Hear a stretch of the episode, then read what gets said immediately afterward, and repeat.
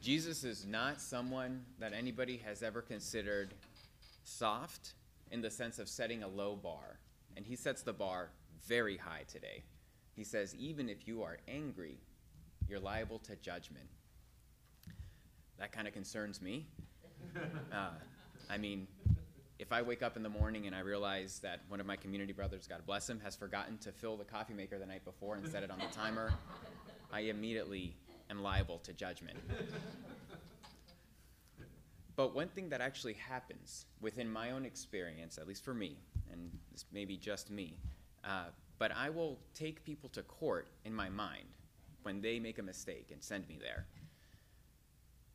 And in that court case, I am the prosecution, the defendant, the judge, the jury, and the executioner, and I have a 100% conviction rate. I am always right, and I'll play it over and over and over in my head, every time proving yet again I was right. And I think that God's mercy actually injects itself, inserts itself into that process. Because in the gospel today, Christ is telling us that he wants us to reconcile with each other as he has reconciled us with the Father.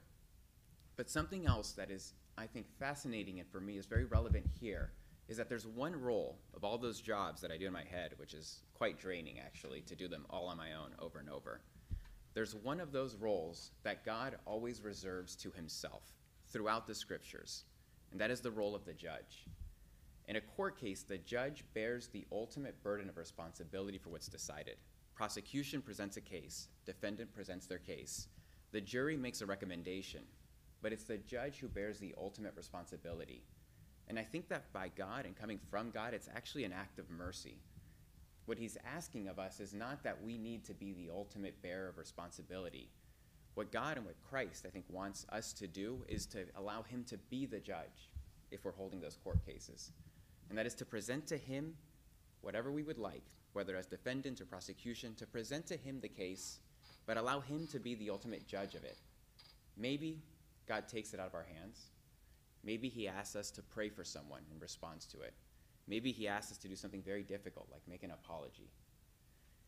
I'm not sure what God may ask with any particular case that we may be feeling, but he has chosen from the beginning of time to be the ultimate judge, to bear the ultimate burden, to help us to be able to live up to what Christ here asks of us. Christ knows that if we keep playing those cases for too long in our minds, it'll seep from there into our hearts. And then that just becomes an issue not just for us, but for others around us. God wants to help break us out of that. And He wants us to be able to love each other as He has loved us. If we just allow Him to be the ultimate judge of these cases.